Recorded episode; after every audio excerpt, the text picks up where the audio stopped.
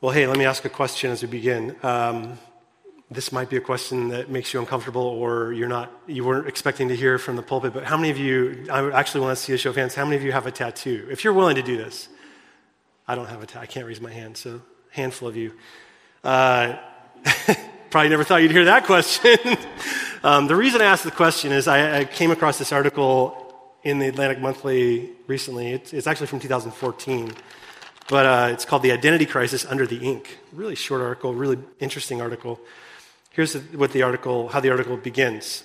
Some weeks ago, during a bleary eyed subway ride to work, I found myself staring at a young woman on the other side of the car. She wore business attire with a North Face jacket and flip flops, and she had an infinity symbol tattooed on, along the outside of her left foot. Only a portion of the loop had been left out to make room for the word love. Next to her, a scruffy guy in a t shirt and jeans had an ornate black and gray murals inked on each arm, one of which seemed to depict an alien fight scene the other some sort of robot love story. to his left, squeezed in at the end of the bench, was a man thumbing his phone with quick, nervous jabs. When he turned his hand over, I saw the word Jasmine tattooed above his knuckles and a date printed on it, or beneath it. And then there was me, a blank canvas, wondering if I was missing something. Each inked up person on the train appeared to be in the same age group, millennials, and so, being of the same generation, presumably we were all posting to social media on a regular basis through profiles and accounts that compel us to confront the same question Who are you? For some, that choice is liberating. It's a chance to start from scratch. For others, the sheer volume of options can be paralyzing. In either case, modernity, modernity compels us to declare our identity with conviction, whether we found it yet or not. Then the author goes on and says this Growing up in a rapidly changing and challenging world where we can recreate identities very easily, both online and in real life. Most young people, and I would just say most of us, whether we feel like we're young or not, at some point or another, uh, are trying to figure out who we might be. And tattoos, recent research suggests, don't just express that identity, they help define it, quite literally. So in 2006, there's a woman named Anne Velliquette who's a professor at the University of Arkansas who studies the relationship between consumer behavior and popular culture, she conducted this interview based study of tattoos and how they're used as a way to cement or ink identity uh, and aspects of our current selves. And she said this We were hoping to look at postmodern identity, and really what we found is that in the postmodern era, people don't know who they are. They don't have a sense of their core self, and so they rely on tattoos oftentimes as a way to establish some sense of who they actually are. I don't know if that's the reason you got tattoo. Um, probably not. Maybe you did. Uh, not the reason I didn't, but it's more the cost factor. and, um, but man, that's a, it's a good article. It makes me kind of want to go get a tattoo. But when you read it through a theological lens, um, what, what, you discover is that a strong sense of self, uh, a strong sense of identity, is, is mission critical as the foundation to a life of meaning whether you, find yourself in Christ or not. Uh, like, I need to know that I'm loved. I need to know that I have a purpose. I need to know that someone's for me. Uh, you know, this guy, Jasmine, whatever, Jasmine. I need to know there's somebody out in the world that knows my name, even when I fail. In other words, as uh, Anne Velliquette says, I need to have a core identity. And so, to that end, Jacob's story is just a story of that. It's a story as he wrestle, wrestles with God, emblematic of his own quest to understand who he is. Um, it's a story about identity. Jacob is facing the abyss of a question Who am I, really? And when he begins to answer that question, as he quite literally wrestles with it, he doesn't get a tattoo, but he wrestles with He kind of gets a tattoo, I guess. He gets a new hip, but he experiences this miracle of deep interchange. One writer calls that his riverbank moment, where um, his, his conversion experience, the moment when he faced up honestly to who he was uh, experienced God's blessing, and in the process became more truly who God created him to actually be. And then was empowered to be God's person in the world, God's, in God's story. And so I want to invite us to engage his story uh, in that question this morning, since I think it can help us be really honest with ourselves, who we are, more receptive to the blessings God wants to give us, and then ultimately equip us, better equip us uh, to join the work of God in our lives. And so we're going to do that this morning by kind of looking at the summons within Jacob's story. There's a few different summons in there that are all paramount to understanding our identity and flourishing. And here are the summons. We're, we're summoned by Jacob's story to face the reality of who we are.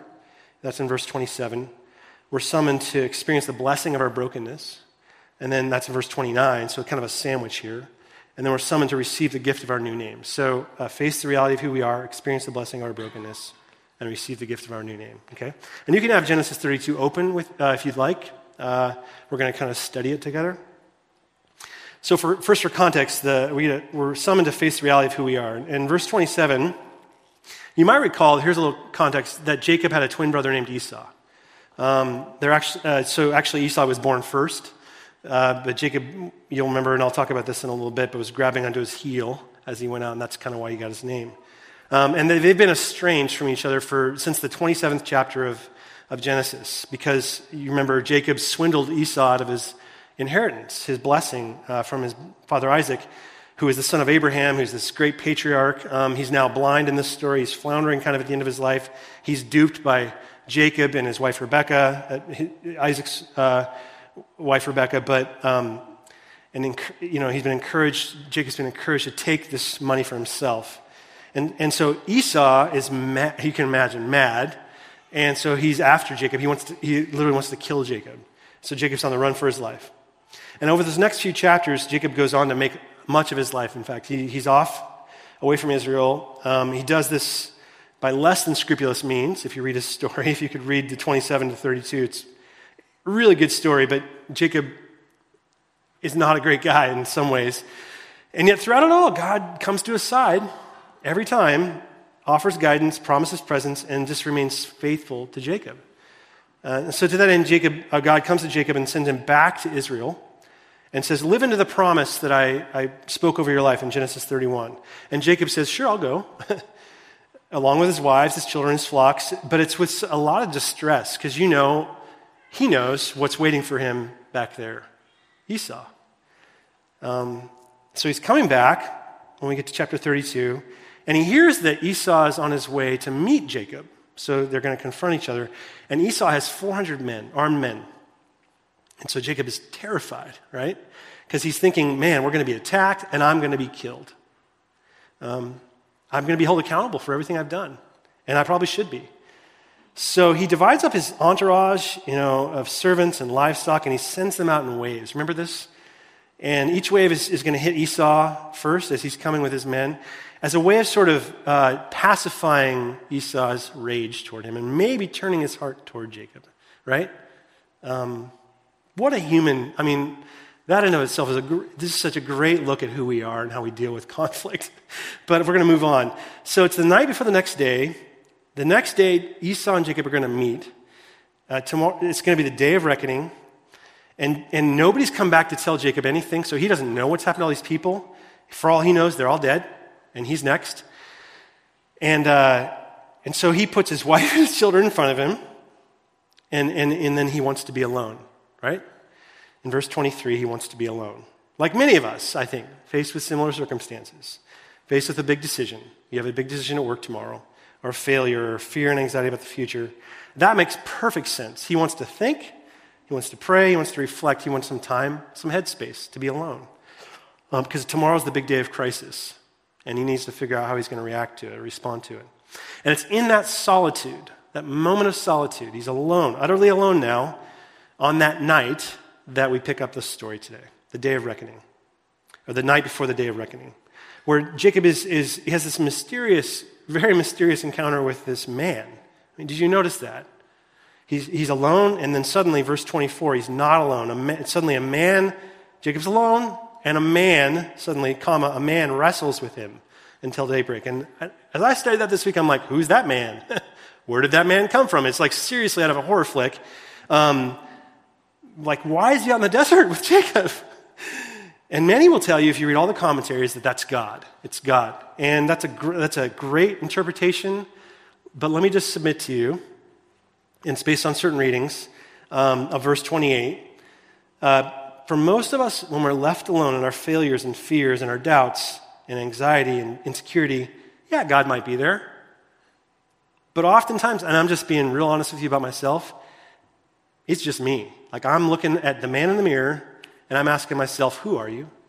Who have you become? What are you going to do about that? Sometimes I'll have God there and I'll have a real sense of God's leading.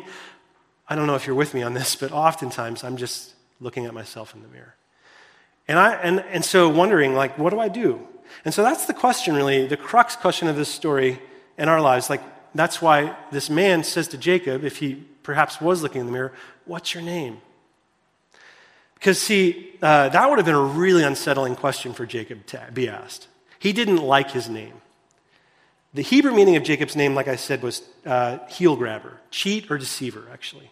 So he's born with Esau as twins, and he, he's grabbing onto Esau's heel. Heel biter, actually. He might be grabbing on with his jaw. And it's that moment of heel biting or heel grabbing that's really emblematic of Jacob's character. Like every day, every moment of every day, his entire life, up until this moment, he's deceiving to get his way. He's lying, cheating, and stealing. He's living a lifestyle of trickery and guile. And so for 20 years, he's deliberately avoided using his own name. If you read his story, you can see the details. He once brought with Esau, his father, or he brought Isaac a roasted goat. This is where he's pretending to be Esau. And he put on, remember this, some uh, like a um, goat hair, like a coat, and covered himself because Esau was apparently hairy. And he told Esau, uh, Isaac, because Isaac couldn't see very well, I'm Esau. Another time, he meets the woman of his dreams and, uh, and doesn't introduce himself as himself. Do you remember how he introduces himself? As a relative of her father. Interesting. He didn't want to, like, if I meet the woman of my dreams, I'm going to probably tell her, hey, my name's Jack. And what's your name? You're like, you're going to do that. And, and so these and other moments in Jacob's life seem to describe in a very symbolic way his struggle to accept himself, warts and all. And, you can see, and, and so you can see how significant it is for him to be asked the question, what's your name? And equally significant that Jacob says, for the first time, I think, in his life, Jacob. My name is Jacob. In other words, he, for the first time, is becoming honest with himself, with God, he's just becoming real. Like he can't hide anymore. He's all alone. He's no longer pretending to be Esau in disguise, his mother's son. He's not pretending or posing to be one of the great patriarchs of Israel. He's just acknowledging who he's been, what he's done. I'm Jacob. I'm the heel grabber. I'm the one who cheated my brother. I deceived my father.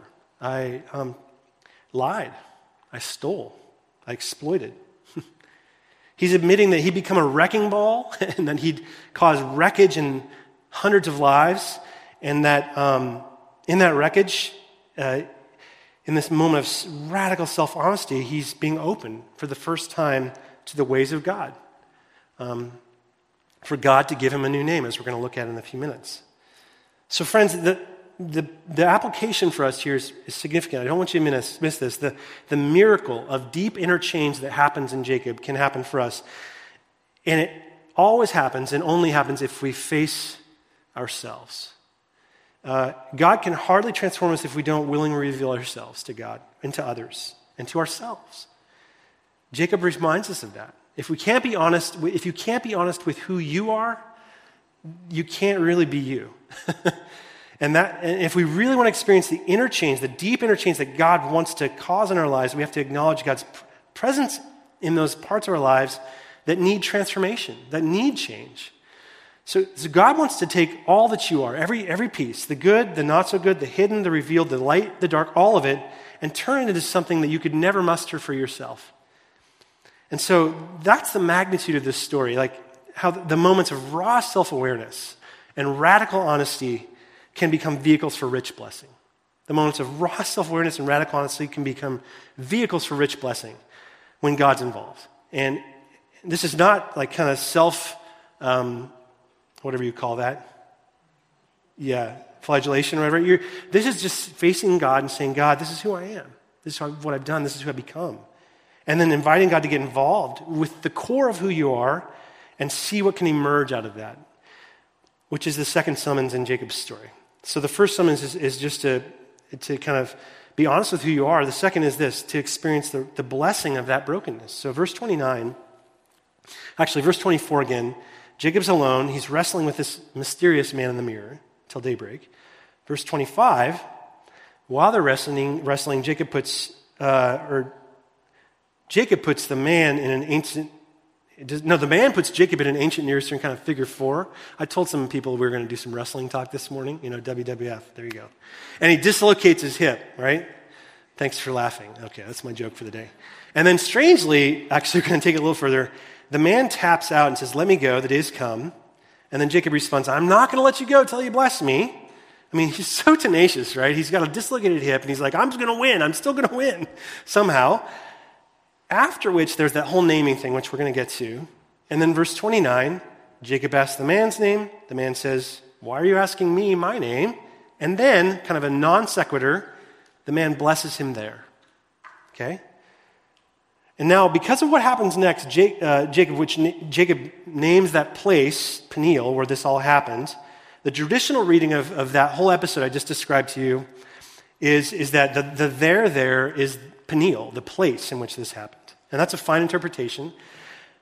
Let me suggest, though, my question, well, actually, my question is what if the there there is not the place where this happened, but the, but the place of God's blessing on Jacob's life?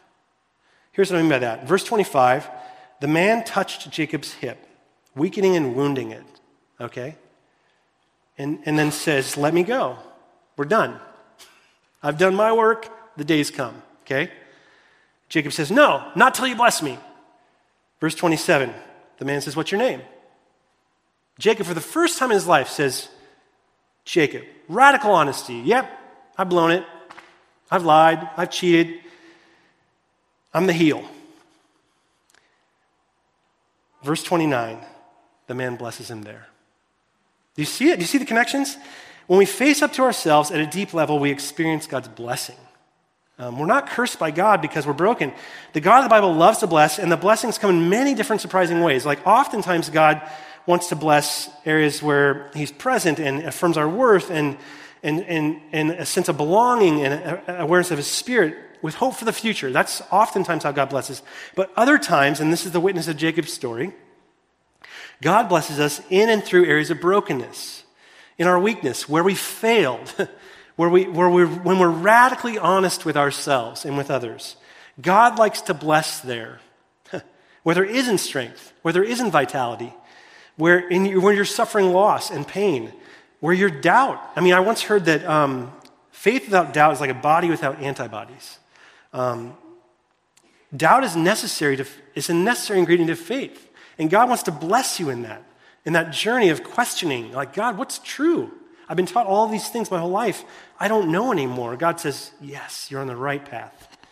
Um, Brennan Manning, actually, one of my favorite authors, he struggled his whole life, maybe not with doubt, but with an alcohol addiction. Um, and yet, he found in, those, in the midst of those times really rich words to, to express God's grace and describe what God's doing in his life. Um, and I need to find the right page. So, in this book, one of the first books I read as a new Christian uh, called The Ragamuffin Gospel. How many of you read this book at one time or another? So, a bunch of you might know this story. He says this, talking about Jacob. He says, Most of the descriptions of the victorious life do not match the reality of my own. Hyperbole, bloated rhetoric, grandiose testimonies create the impression that once Jesus is acknowledged as Lord, the Christian life becomes a picnic on a green lawn. Marriages blossom into colossal, or into connubial bliss. I don't even know what connubial means. So, colossal bliss. Physical health flourishes, acne disappears, sinking careers suddenly soar. The victorious life is proclaimed to mean that everybody's a winner. Goes on to say this that miracles occur. Just put yourself in the church. Conversions abound, church attendance skyrockets, ruptured relationships get healed, Shy people become gregarious. The, the, Seattle Mariners win the World Series. He actually says Atlanta Braves in there, but we can all identify with the Mariners. It's never going to happen. Idyllic descriptions of victory in Jesus are more often colored by cultural and personal expectations than by Christ. Idyllic, hear that? Idyllic descriptions of victory in Jesus are more often colored by cultural and personal expectations than by Jesus. Then he goes on to say that the Bible depicts another picture of the victorious life. Jacob, the biblical image of the victorious life reads more like a victorious limp in this story. Jacob was victorious not because he never flinched, talked back, or questioned, or, or swindled, or lied, or deceived, but having done those things, he remained faithful. Or God, I should say, God remained faithful to him. See, what makes authentic disciples, Manning says, is not visions, ecstasies, biblical mastery of chapter and verse, or spectacular success in ministry or otherwise, but a capacity for faithfulness, buffeted by fickle winds of failure, battered by your own unruly emotions, bruised by rejection, ridicule, authentic disciples may have stumbled and frequently fallen, endured lapses and relapses, gotten handcuffed to the flesh pots, wandered into a far country, and yet they keep coming back to Jesus. After life, life has lined their faces a little bit, and some of us have some lines on our faces, right? Many followers of Jesus come to a coherent sense of themselves for the first time. When they modestly claim, I'm a ragamuffin but I'm different.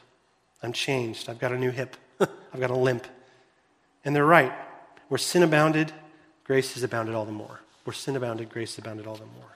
Do you, I mean, do you hear that? The witness of Jacob's story for us. Like, he's coming to a coherent sense of himself, not a sort of um, isolated sense of himself or, or, a, or, a, or, a, compartmentalized sense of himself. He's a liar, he's a thief, he's, fear, he's afraid, he's anxious, and yet he's blessed. He's called, he's loved, he's chosen, he's used by God. And so the application for us, the starting point of your transformation is never, ever, ever get better so you can be acceptable and useful to God. Never. The starting point is that God loves you, as Richard said last week, with an everlasting, infinite, and unconditional love. That's the message of Jesus' most famous story, the prodigal son, where who, like Jacob, he blew it royally, went off to a far country, just like Jacob, and then there, in that far country, came to a coherent sense of himself in Luke 15, 17. And then on his way, as he's on his way home, listen to this, to confess, to be radically honest, guess what? He's met by his father who preemptively forgave him. Didn't wait for the confession. Preemptively, Luke 15, 20, while the son was still a long way off, the father saw him, was filled with compassion for him, ran toward him, threw his arms around him, and kissed him. That's the gospel. God preemptively loves us, forgives us, and runs out toward us. That's the story of countless others for generations. Indeed, it's significant that, to know that Jesus imparted that kind of gift on people throughout his life who committed adultery, unjust tax collectors, hated Roman soldiers. There's not a single person in Jesus' ministry who received the gift of a new identity because they performed well, because somehow they were killing it in ministry or killing it in life. Instead, the truth is that our identity is released through our brokenness, not in spite of it. That's what Jesus means in John 12 when he says, Unless a kernel of wheat falls to the ground and dies, it remains only a seed. But if it dies, if it's broken, it produces many seeds. It's another way for Jesus to say that there's life inherent to seeds, just like there's identity inherent to all of you. But there's a shell. there's a really hard shell around that seed. And unless that shell is split open, unless the, unless the outer shell of your life is broken, the core truth of who you are cannot, it will not emerge. But once it has, once something in you is broken, that core truth, you begin to flower, the you that's you begins to flower and flourish. Do you see that? How the inner life of Christ begins to come out of our outer lives. So it's imperative, whatever that outer life might look like, whether it's the breaking of our hypocrisy, and pretending that we're more than we are. I know that's a journey for me, just always pretending that I'm more than I actually am, just like Jacob. Or the breaking of our shame, like living under this cloud of feeling like you're less than you are for some reason because somebody said something about you. You experienced a failure, whether that's the breaking of a preemptive pattern of disengagement uh, because of past hurts. So you preemptively disengage. I do that all the time. Uh, or breaking a, with a mindset of scarcity, where you think there's never going to be enough enough of me, enough time, enough resources, so you hold tightly to things. Uh, whatever in your life needs to be broken, know that it's broken because the you, the, the you that's you, is there, and God wants to, that to break forth out of that place. Should the outward life remain unbroken, the inward life will never be able to come forth. So that's the, what, what in your life needs to be broken. What in your life needs breaking so that you, the you that's you, I'm looking at all you, and there's a you that's you, that's more truly you than you, you, if you get this. And what needs to be broken so that you can break forth? And not only um, flourish body and soul, as we'll talk about, but, but bless this community, bless this city, bless this world. Um, that's the question. And that's the question that leads to this final summons, okay? So, so sandwiched between this new self awareness, just kind of looking, looking in the mirror, and then a blessed brokenness, God gives Jacob a new name. Real quick. Verse 28 Your name will no longer be Jacob, the heel, but Israel, the one who struggled with God and humans and has overcome. Now, think about this for a moment. Think of how significant this moment is. Our names are really important to us. This is why we, when we do dedications here, we often ask parents, What's your child's name? And why did you choose that name? What's significant about the name? It's the first thing, first gift you received when you came into the world. Think about that. The first thing you received when you came to this world, maybe other than a breath of air, is your name. And more often than not, they're chosen with great thought and care. We have them until we die, and then even afterwards. They're put on gravestones or, or mantles or in books. They're the way in which we're recognized and loved and remembered. So, in the culture of the biblical time, um, where Jacob stands, names carried even greater significance. So, that, that's to say, your name was a description of who you were in some way and what you were meant to become. They're given in order to describe the essence of a person's character. So, you have Jacob, the heel. I mean, that's, ah, think of the burden that that was on his shoulders for his whole life. Uh, I'm guessing there needed to be some healing in his relationship with his mom and his dad. Um, but God didn't wait for that to happen. Preemptively chose Jacob and renamed him Israel. See, in those days, Israel carried some powerful meanings. Uh, by giving Jacob the name Israel, God was saying to him, You're no longer the cheat, you're no longer the deceiver, you're no longer the one who always skirts the issue. From now on, you're Israel, the one whom God rules, the one whose life is now tied up with God's story, the one who can face hard things head on. Amazingly, uh, Jacob immediately receives that name, embraces the name, and lives up to it. We don't, if you look at the rest of the story, he doesn't trick a single person another time. He's done with trickery, no deception. He has the humility. In fact, if you, if you look at the story next with Esau, Esau comes the next day and he bows before Esau seven times, which is a way of saying, I'm really, really, really, really, really, really, really sorry, which leads to a reconciled relationship and, and the healing of all the past hurts and hatred. I'm sure there was still stuff to work out, but it was a beginning because he received the new name. I can face hard things. There was a courage in him to lead the nation. He, uh, he was no longer an escapist. He changed from being someone who always tried to evade hard things, being someone who could face those and hold those. He was empowered with a new way of living. So here's the application question for you like, how? Like, uh, great, Jack, that God has a new name for me and God has a new future for me, and I've been defined, defined for all these years by my sins and failures, and God has a future. Great. But how do I find out what that name is? like, I would love to know. I've been asking the same question my whole life, Jack. And obviously, we can't go to the river Jabbok and wrestle with God. That would be ridiculous to try. I joked with folks we could close the doors and have a, like a wrestling match here today, but we're not going to do that. Um, so, what would it look like for us to engage this question, like, what's my new name? Well, if you've been here the past couple weeks, um, I began the new year kind of thinking a lot about what it means to be in Christ. And, uh, uh, and so I, re- I heard at the beginning of the year, at the end of last year, that, that some 160 th- times Paul uses that phrase, in Christ, in his letters. And yet never once uses the word Christian. And I often have thought of myself as a Christian in these binary terms of Christian, non Christian. I have Christian, non Christian friends. We're a Christian church, and then there's apparently non Christian churches. And so Paul doesn't get into those weeds. He says, You're just in Christ. And then he, he, throughout his letters, talks about what that looks like. So he says in 2 Corinthians 5, From now on, we regard no one from a worldly point of view, though we once, we once did that. If anyone is in Christ, a new creation has come. You're new creatures. There's a new you. The old self is gone, the new self has come. And, and, and, the, and the new is Christ in you, the hope of glory, right? That's what we say. So we're in Christ again and again and again, in Christ, which is 160 opportunities to learn about who you are, actually. Um, and so it's, it's not just a matter of, you know, claiming Bible verses for yourself, name it and claim it. Uh, to have your identity in Christ means immersing yourself in those truths, like every day, being reminded of your identity. That it's a way of placing your confidence in Jesus, your life, your eternity, uh, your story, and learning from Him to do all that you do with and for Jesus, in Jesus, for the kingdom of God. The, see, the truth of what God says about you has to, it's more true and has to penetrate your heart more fully, saturate your life if you're ever going to be transformed. And so the invitation, uh, I don't think I brought one of those cards up with me. We handed these out last week and they're on the table in the back. Yeah, I don't have one. They're, I wanted to kind of wave it, but some of you grabbed them last week. It, it says identity truths on the top, and they're on the table here. Um, you can actually text identity 64600. I think we talked about this last week if that's helpful to you. Um, and then you'll get the card if you like to have it on your phone.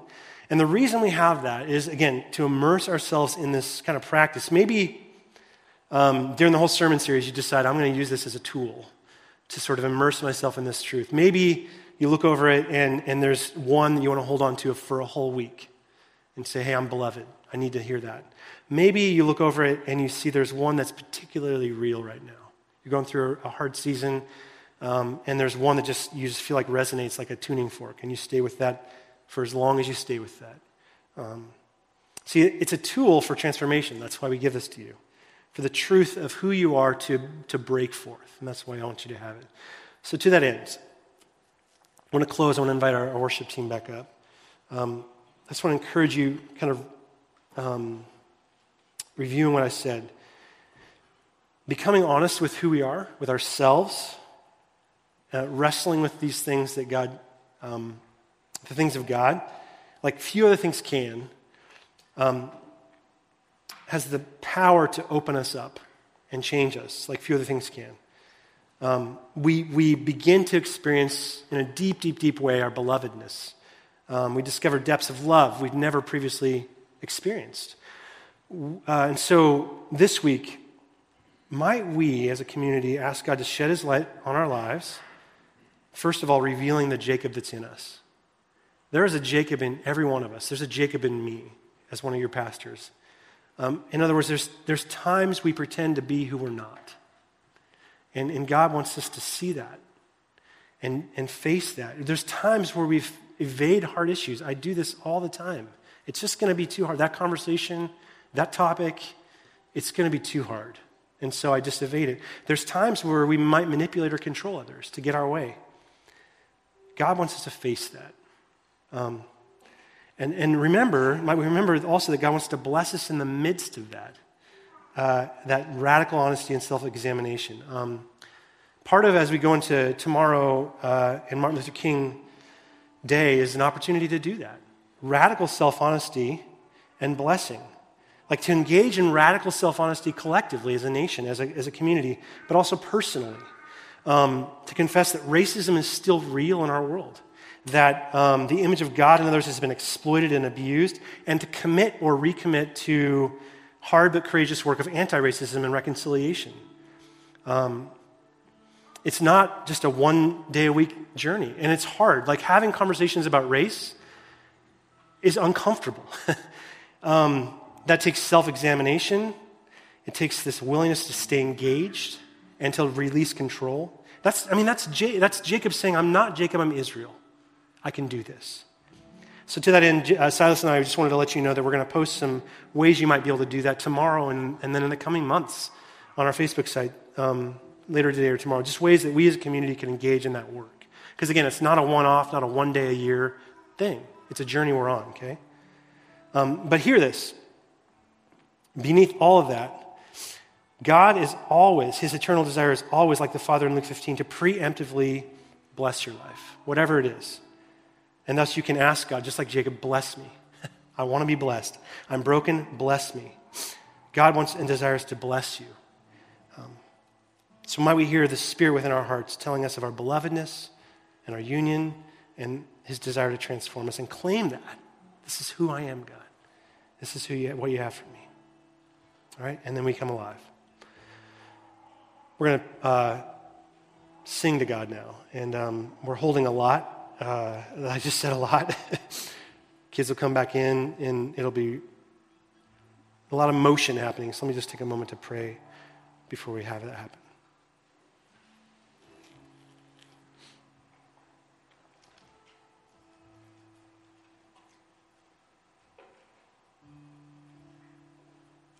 God, the work of you revealing to us who we've been and then who we are is massive work. Um, it happened in a moment for Jacob, it seems. But I have this picture of that wrestling match going on for years and years and years. And each of us, God, in our own way, has been in that sort of fight to understand who we are. And we keep coming back, God, to you and asking, Who are we? Who am I? What do you have for me? So, God, um, we have a desire to be honest. We have a desire to be blessed. So, would you meet us in those desires this week, God? We, have a, we thank you for the opportunity to engage in those things. Pray in Christ's name.